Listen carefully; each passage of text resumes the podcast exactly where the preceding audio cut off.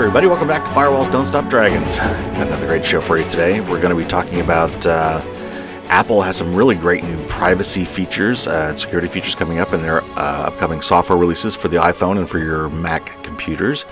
Uh, we'll be talking about how a DNA service warned that 92 million customer accounts have been compromised. Uh, another Facebook screw up makes private posts from 14 million people public when they were supposed to be not public. Uh, got a minor net neutrality update for you, and then we're going to talk about how Vermont has become the first state to pass data broker reg- regulations in this country, a, uh, a major first step, uh, and what that means for you. All right, first up, Apple just had its worldwide developer conference. It's something that happens every, pretty much every June. I think it's always in June. Uh, and then, and at that point, they announce new products, uh, sometimes hardware, sometimes software. This time, it was completely dedicated to software products, which means uh, uh, all the software that runs the operating system called iOS, which is what runs on your iPhones and I- iPads, and also macOS, which is the operating system for your laptops and desktop computers from Apple. And uh, they have some really great features. Uh, I'm not going to go into all of them, but I will talk about some of the great security and privacy features they got coming up. So, uh, first of all, uh, the password whole password thing has been a real pain in the butt for a lot of people, and it still it still is. Uh, but in iOS and macOS coming up, things are will get a little simpler, particularly on iOS. Um, uh, for example, uh, they will actually have built-in password generators uh, built right into iOS, uh, and of course, it will save those passwords for you in your uh, Apple Vault. their their keychain access. they need to come up with a better name for that. Um, and your iCloud keychain. so it will save these things securely for you, kind of like LastPass does. Um, if you, you know, I, I, can't attest to the security of these versus uh, others, but uh, LastPass is still my favorite uh, because it works on more than just Apple products, for one thing. Uh, but Apple's stepping up to the plate and, and basically bringing in some of those same features right into the operating system. Uh, but if you are a LastPass lover like me, uh, the other great news is that Apple is coming up with methods for uh, third-party password managers like LastPass to actually have a be full fledged citizens on iOS, meaning that when you go into applications or web pages, including uh, on Safari, which uh, to date really has not worked very well with uh, third party apps. Uh, there will be ways for those um, those forms when they pull up password things to automatically pull from LastPass. So no more having to go into LastPass and copy and paste and all that crap. Uh, it'll be it'll just be by there by default and uh, auto filled for you, which is the way it should be. So really glad that that is finally coming to uh, Apple products, particularly on iOS and iPad when it's a lot harder to do that copy paste operation uh, to get those passwords filled in. Uh, another great feature coming in is, you know, you know, uh, I've been pushing two-factor authentication a lot, and uh, one of the methods, one of those common methods for the two-factor authentication is for you to receive like a six-digit code uh, via text message. Uh, so you'll go to the web page that says, "Oh, you log in with your um, name and your password," and then it says, "Okay, I don't recognize you on this device. I also need you to give me a two-factor authentication code. I'm sending you one now to your text address. You know, when you get it, copy and paste that in here." So uh, Apple's building in a function which I've not seen work yet, but apparently it pays attention for those kind of text messages with six-digit codes. Uh, and when they come in, automatically fills those in for you. So that'll be great. Um, uh, those will be really handy and, and, take some of the edge off of some of these technologies that are really kind of a pain in the butt. And hopefully that'll get more people to start using them because I know convenience convenience is a factor and it's always a trade off uh, with security. But things like this will make it a lot better and hopefully a lot more people will start adopting these stronger passwords and two factor authentication uh, protocols. Uh, some other new features coming up in, in Mac OS. Uh, it, it's kind of already there on iOS where when you install certain apps, you can give them certain permissions and uh, take away different permissions. And sometimes you can give them permissions only when they're in the foreground and, and things like that. So you can give more fine grained control over what apps have access to things like your location, uh, your contact lists, your text messages. Um, uh, your microphone, your camera, things like that. Well, those kind of same kind of protections are also now coming to uh, the Mac OS, which is great. Uh, which means that you know there's n- no apps will be able to surreptitiously start, you know, recording video or recording audio in the background without telling you. Uh, you're going to get notifications for these things, and you're also going to get a lot more control uh, in the security and privacy preferences for what apps you allow to have access to those things it's good that we're getting a lot more fine grained control of this. And so that'll be coming in the uh, macOS Mojave release, which uh, both of these, both iOS and Mojave, the iOS 12 uh, the new version of iOS, and Mojave, the new version of macOS, I believe will be coming out probably in September, uh, later this fall. So those are great new features that will be coming. Um, and one more feature that uh, I, I, will call out here is that Apple got a lot of heat for what they called intelligent tracking protection, which they released last year, um, because it basically cut down on, on you know Facebook and Google and all these companies' ability to track you indefinitely on your computer. They've they they ratcheted down how long uh, you were able to uh, some of these third-party cookies and things were allowed to track you, uh, which really ticked off a lot of advertisers, which is fine with me because they don't need to track you to advertise to you. Uh, but anyway, they're they're bumping up uh, that protection again. Now they're starting to build in things like um, uh, fingerprinting blocking and like button blocking. So, you know, all those like buttons you see on the web pages and the Google Plus buttons and the Pinterest buttons, all those buttons that you see on the pages are tracking you, even if you never click on them. Uh, those little icons on there have built in magic that lets you know that, you, that you were on that page and maybe what page you went to from that page and uh, all sorts of other crap that you they have no business knowing. So Apple's going to be starting to block some of that. And fingerprinting is a really tricky one, but basically, what your web browser and trying to be helpful uh, coughs up a lot of information about you to the websites you visit. You know, what size your screen is, what operating system you're running, what browser you're running, what browser version you're running, uh, what fonts you have installed, all these kind of things. That if you take all that data, if you ask for all that data and look through it, um, you can get a pretty unique idea of, of, of who it is that's visiting you. Um, in other words, when you come back, you'll be able to recognize that, oh, that is that one person who was here before, and that allows them to track you. Uh, so Apple is basically building in technology into their Safari browser in the upcoming release that will kind of make everything bland. It will make you all look the same, which makes them a lot harder for you uh, for them to recognize you, to fingerprint you with your browser. Uh, anyway, I know it's kind of technical, but it's a really good thing, and it's I'm really happy to see Apple doing these things. Um, and Firefox, by the way, is doing some similar things.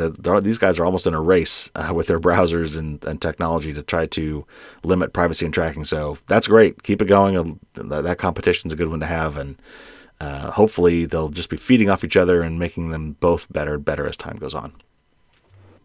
All right. Next up, uh, a DNA company, uh, one of those companies like 23andMe and Ancestry.com, that where you can send your DNA and get some sort of a report, you know, based on your DNA, what your heritage is. Uh, there's one in Israel called MyHeritage, uh, and they recently announced that 92 million of their accounts have been compromised. Um, let me just read from this Hacker News article about this.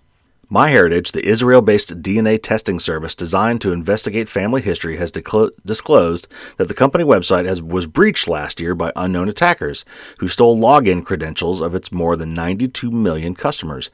The company learned about the breach on June 4, 2018, after an unnamed security researcher discovered a database file called My, or called MyHeritage on a private server located outside of the company and shared it with the MyHeritage team. After analyzing the file, the company found that the database, which includes the email addresses and hashed passwords of nearly 92.3 million users, are of those customers who signed up to the MyHeritage website before October 27, 2017. While the MyHeritage security team is still investigating the data breach to identify any potential exploitation of its system, the company confirmed that no other data, such as credit card details and family trees, genetic data, were ever breached or stored on a separate system. Okay, so that's the end of the quote from the article. So, hash passwords, and we've talked about this before on the program, is when you enter your password into a website, they don't actually store your password. So, let's say your password was monkey. And for, for, for some reason, monkey actually is a very popular password. So let's say your password was monkey. They don't actually store the text monkey on their password on their on their servers. What they do is they hash that password. And a hash, a, cryptograph- a cryptographic hash, is a one way mathematical function that takes the text monkey and turns it into a bunch of gibberish, basically. But it's unique gibberish. That is, if you enter monkey again, you get the same gibberish out. And if you enter something besides monkey, you get totally different gibberish. So it's kind of like a masking function. So uh, what they do is they hash your password, and then when you come in to log in the next time and you give them your password monkey, they hash monkey again, and then they compare the hashes. So if you hash monkey more than once, you always get the same result. So they store the hash and then they compare the hash that you just entered to the stored one. If they match, they assume that you have the same password. So um, the key to doing that, and the, reason why you do that is because it's almost impossible, if done correctly, to go backwards from the hashed version of monkey to monkey. Um, and there's all sorts of things they do to do, um, uh, to make that harder, um, even than just the hashing part. So anyway, what, what they're saying is that the, yes, the password database was, was, was breached and they found it somewhere, but it was all hash passwords, um, which means that the bad guys would have to go through some significant effort to try to guess what those passwords were. Um, so they recommended to all their uh, customers that they change their passwords, but apparently all that was leaked was the passwords. Now, if the bad guys did manage to crack a password, then they should have had full access to whoever's account that they hacked. Um, but uh, apparently they don't think that happened. So uh, it's not a good thing, but it could have been a lot worse. Nevertheless, you know, upshot, folks, it, understand that whenever you, you know, participate in some of these programs and you're giving out highly, highly personal data, you're counting on them to protect that data properly. And if they screw up, you know, all that data is gone. And again, in the internet, that's forever. It's not, you can't really get that back. So if it's personal data, it's gone forever. So just be cognizant of that when you uh, are using the services. And of course, the other thing to realize in particular with DNA services is whenever you whenever you participate in a DNA service, you are by default participating on behalf of anybody who's a blood relative of you because you share some of their they share some of your DNA, uh, and it, that that has already been used to uh, to find people uh, based that were not in the database that were who did not give up their DNA but were related to somebody who did. So anyway, uh, so for DNA services in particular, you need to be aware of what you're doing when you're uh, using services like that. And we can't go by without Facebook screwing up again, and uh, they've really been all over the news lately, and rightly so. Um, uh, let me just read you this article about how they really screwed up with some uh, making private posts public. And let me just read to you from this Ars Technica article. Facebook disclosed a new privacy blunder on Thursday in a statement that said the site accidentally made the posts of 14 million users public, even when they designated the post to be shared with only limited number of contacts. The mix up was a result of a bug that automatically suggests posts to be set to public, meaning the post could be viewed by anyone, including people not logged on to Facebook. As a result, from May 18th to May 27th, as many, as many as 14 million users who intended, intended posts to be available only to select individuals were, in fact, accessible to anyone on the internet. Uh, quote, we have fixed this issue, and starting today, we are letting everyone affected know and asking them to review any posts that they made during that time, unquote. Facebook Chief Privacy Officer Erin Egan said in the statement. Uh, quoting again, to be clear, this bug did not impact anything that people had posted before, and they could still choose their audience just as they always have. We like to apologize for this mistake, unquote. Facebook has been apologizing a lot lately. um, and again, folks, I've deleted my Facebook accounts. It's just, these guys are just awful. They don't care about you. They really don't. They only care about your data. Uh, I know it's hard to give up on that crack.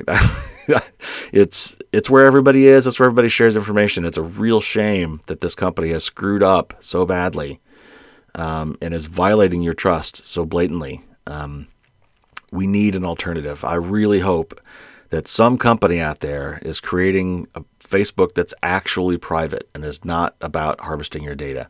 Because I can I fully understand how important and useful um, and fun it is to have this sort of a thing, uh, this sort of a program where you can keep in touch with people. But it's just it's a data mine. It's nothing but a data mine for Facebook, and uh, they've shown time and time again that they just simply cannot be trusted with this data. So, all right, I'll get back off my Facebook uh, soapbox. All right, just a couple other quick notes here before we get to our main story. Um, first of all, there are yet more critical Flash uh, updates out there to get. If for some reason you still have Flash, the real response here is just to remove Flash. Uh, if you recall, Adobe Flash is a technology that started a long time ago that allows your web browser and web pages to show fancy animated stuff. Uh, Flash is no longer needed. The the the built-in language of the internet, HTML, uh, and CSS, uh, cascading style sheets. Um, these two things together now completely replace Flash and are much more secure. Flash is just hor- horrifically bug ridden, and we need to need to get rid of it. Um, very few sites required anymore. So uh, you know, remove Flash. Go into your browser plugins and your extensions. If you have a Flash pl- uh, plugin there, just delete it. Um, and if you ever find a website that just you have to access and it absolutely must have Flash for it to work, uh, in that case, you can use the Chrome browser because the Chrome browser actually builds Flash right into the browser.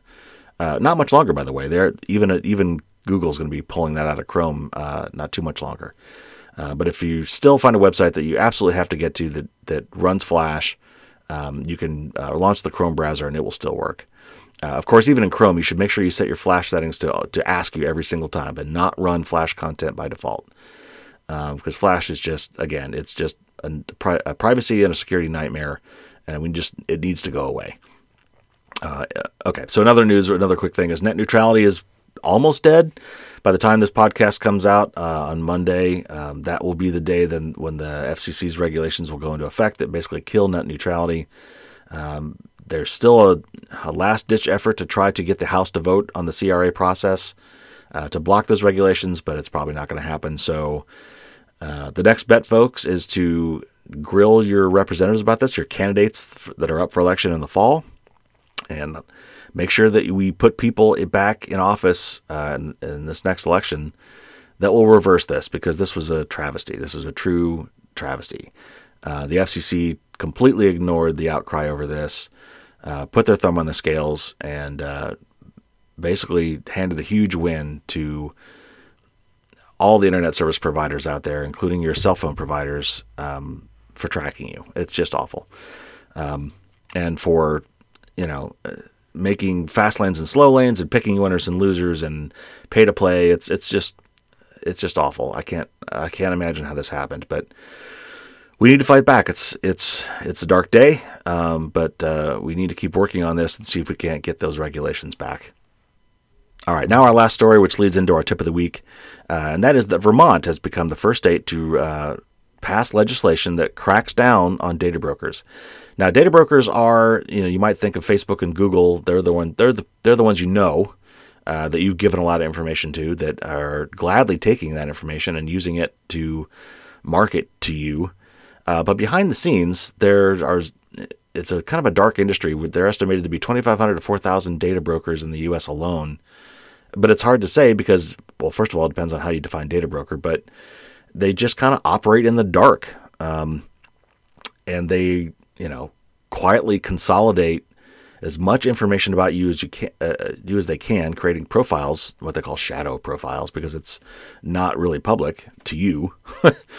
um, collecting all this data on you and then selling it to other people, to, to whoever's willing to buy it. And it's uh, almost completely unregulated industry. The GDPR uh, regulations in the EU that we've been talking about a lot lately are, are geared toward, you know, protecting privacy against things like this. Uh, but finally, the Vermont um, has passed a law like this as well. Let me just read an article a little bit about this uh, from TechCrunch uh, about this new law. While Facebook and Cambridge Analytica are hogging the spotlight, data brokers that collect your information from hundreds of sources and sell it wholesale are laughing all the way to the bank. But they are not laughing in Vermont, where the first of its kind law hems in these dangerous data mongers and gives the state's citizens much needed protections. Data brokers in Vermont will now have to register as such with the state.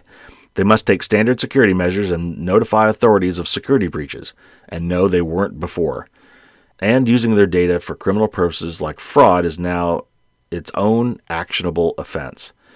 If you're not familiar with data brokers, well, that's the idea. These companies don't really have a consumer facing side, instead, opting to collect information on people from as many sources as possible, buying and selling it amongst themselves like the commodity it has become.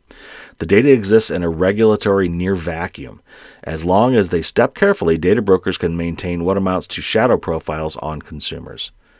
So, we've talked about this a lot, and uh, like I said, the problem is that these things are really not public. These you know, you're not a customer of these things; you're the product.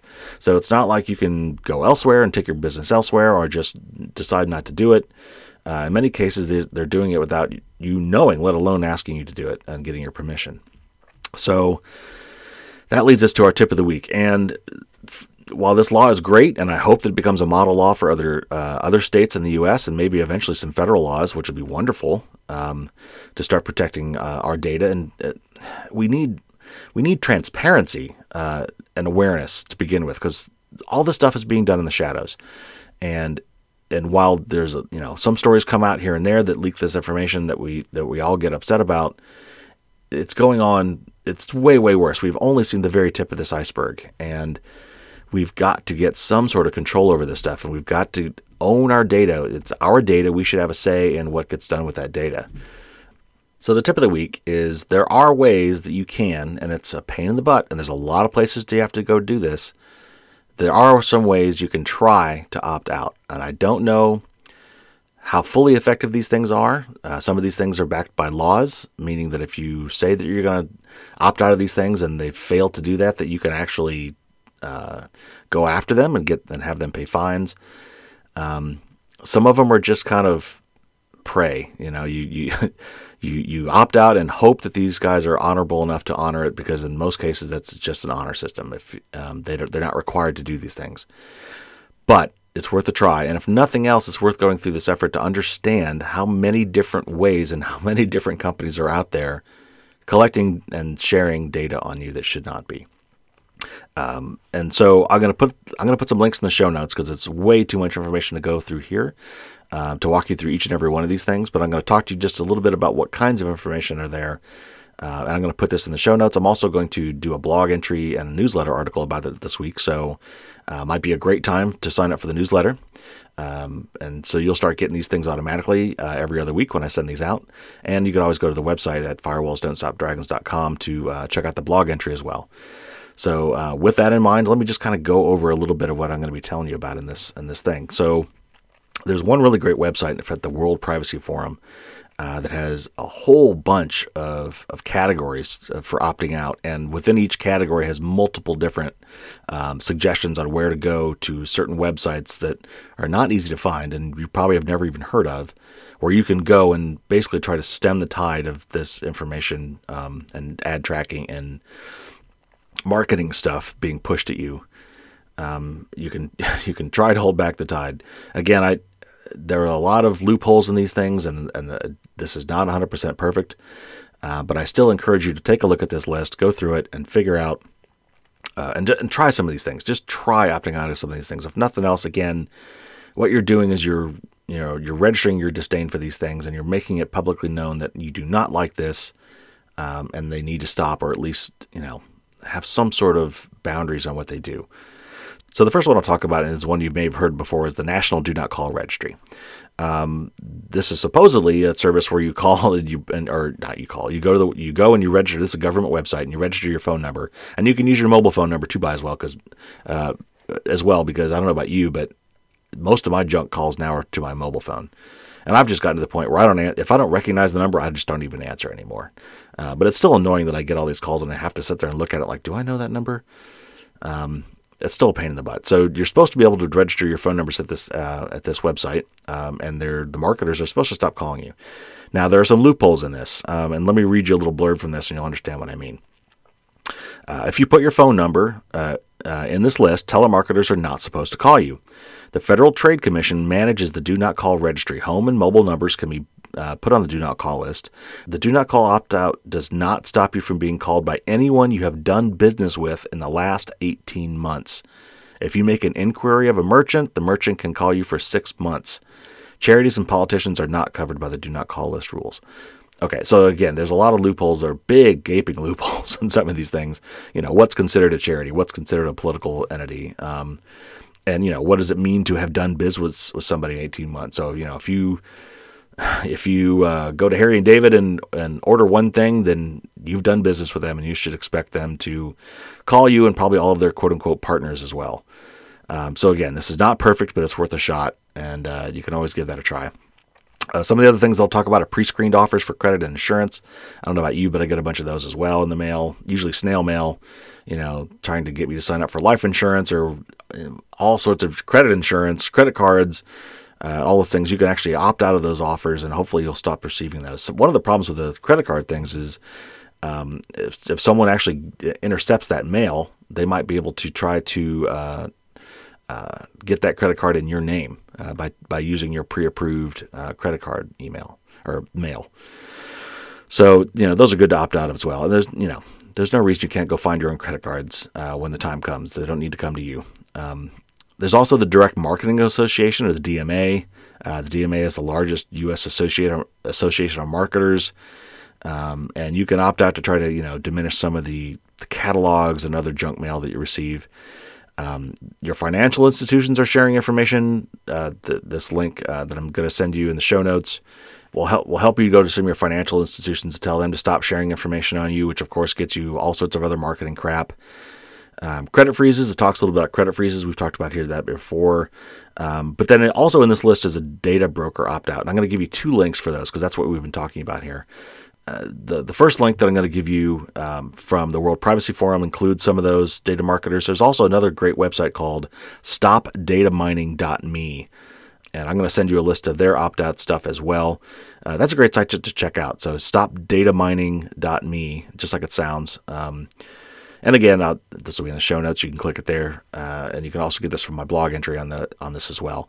Check these things out. Acxiom, A C X I O M, is probably the biggest one, and you can. Uh, they've got a website called About the Data, where you can actually go and log in, and and you can see at least a, small glimpse of the information that they have on you. Uh, and that may give you some pause and realize and make you realize why this is so important. Uh, and they also supposedly have some opt out mechanisms. Again, I'd say supposedly because it's all honor system. I don't think they're bound by anything to, to actually do anything with this because we don't have laws around this yet. So, uh, but it's please check it out just so you understand the breadth and depth of what is going on with your data and how many different ways that this data is collected and shared. So I highly recommend that you at least go scan this list so you have a feeling for what's going on here, and then pick some of these things and some of the ones that are most egregious for you personally, uh, and try to opt out. Uh, go ahead and go through the process. Some of it, some of it will be painful, um, and then realize that this is why we need laws like the one that was just uh, put in Vermont, and some of the laws that we have in the EU. We need to have more laws around this stuff. Uh, we don't really know what is being collected about us, and we should. Uh, so, the very first step in all of this is transparency and awareness. We must make this stuff transparent. We must know what is being collected, who it's being shared with, uh, and what is being done with it, and how long it's being kept, all these kind of things. We don't know these things, uh, and we should. Um, and then awareness. We need to make people aware that this is happening. So we must be notified when these things happen. And we must be notified when this data gets loose. If there's a data breach, um, it, they should let us know that because it's our data that got loose and it's our identity that's at risk. And our privacy. Um, it's just important. So I have a feeling that these things are all kind of like cockroaches. They're all they're all happening behind the walls and under the under the cabinets, and we're just not seeing all the activity and we need to. We need to flip the light on. We need to expose this stuff for what it is, and then I think people will get a, a little bit more angry and a little bit more motivated to press their representatives to pass laws that protect your data. Okay, and that's going to wrap up our show this week, folks. Tune in again next week. I've, again, I've got some uh, interviews I'm trying to line up on some really important topics, so hopefully those will be coming soon. Uh, just got to get the people on the phone. Um, that takes some time to set up. Uh, but regardless, I will be back again next week with some more great info for you and keeping you up to date on all the things you need to know and what you need to do about it. Uh, and again, you can always sign up for my newsletter. I'll send uh, that every couple of weeks, and you'll get that directly to your inbox with some uh, highly focused uh, topics and tips. Uh, and you can always check out the blog as well. And you can follow me on Twitter at Firewall Dragons.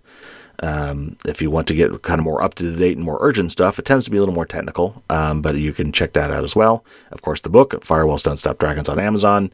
All sorts of different ways, whatever whatever kind of uh, information access floats your boat, whatever uh, you find most uh, appealing, I've got you covered. All right, folks, take care, and uh, I will see you again next week. And until then, don't get caught with your drawbridge down.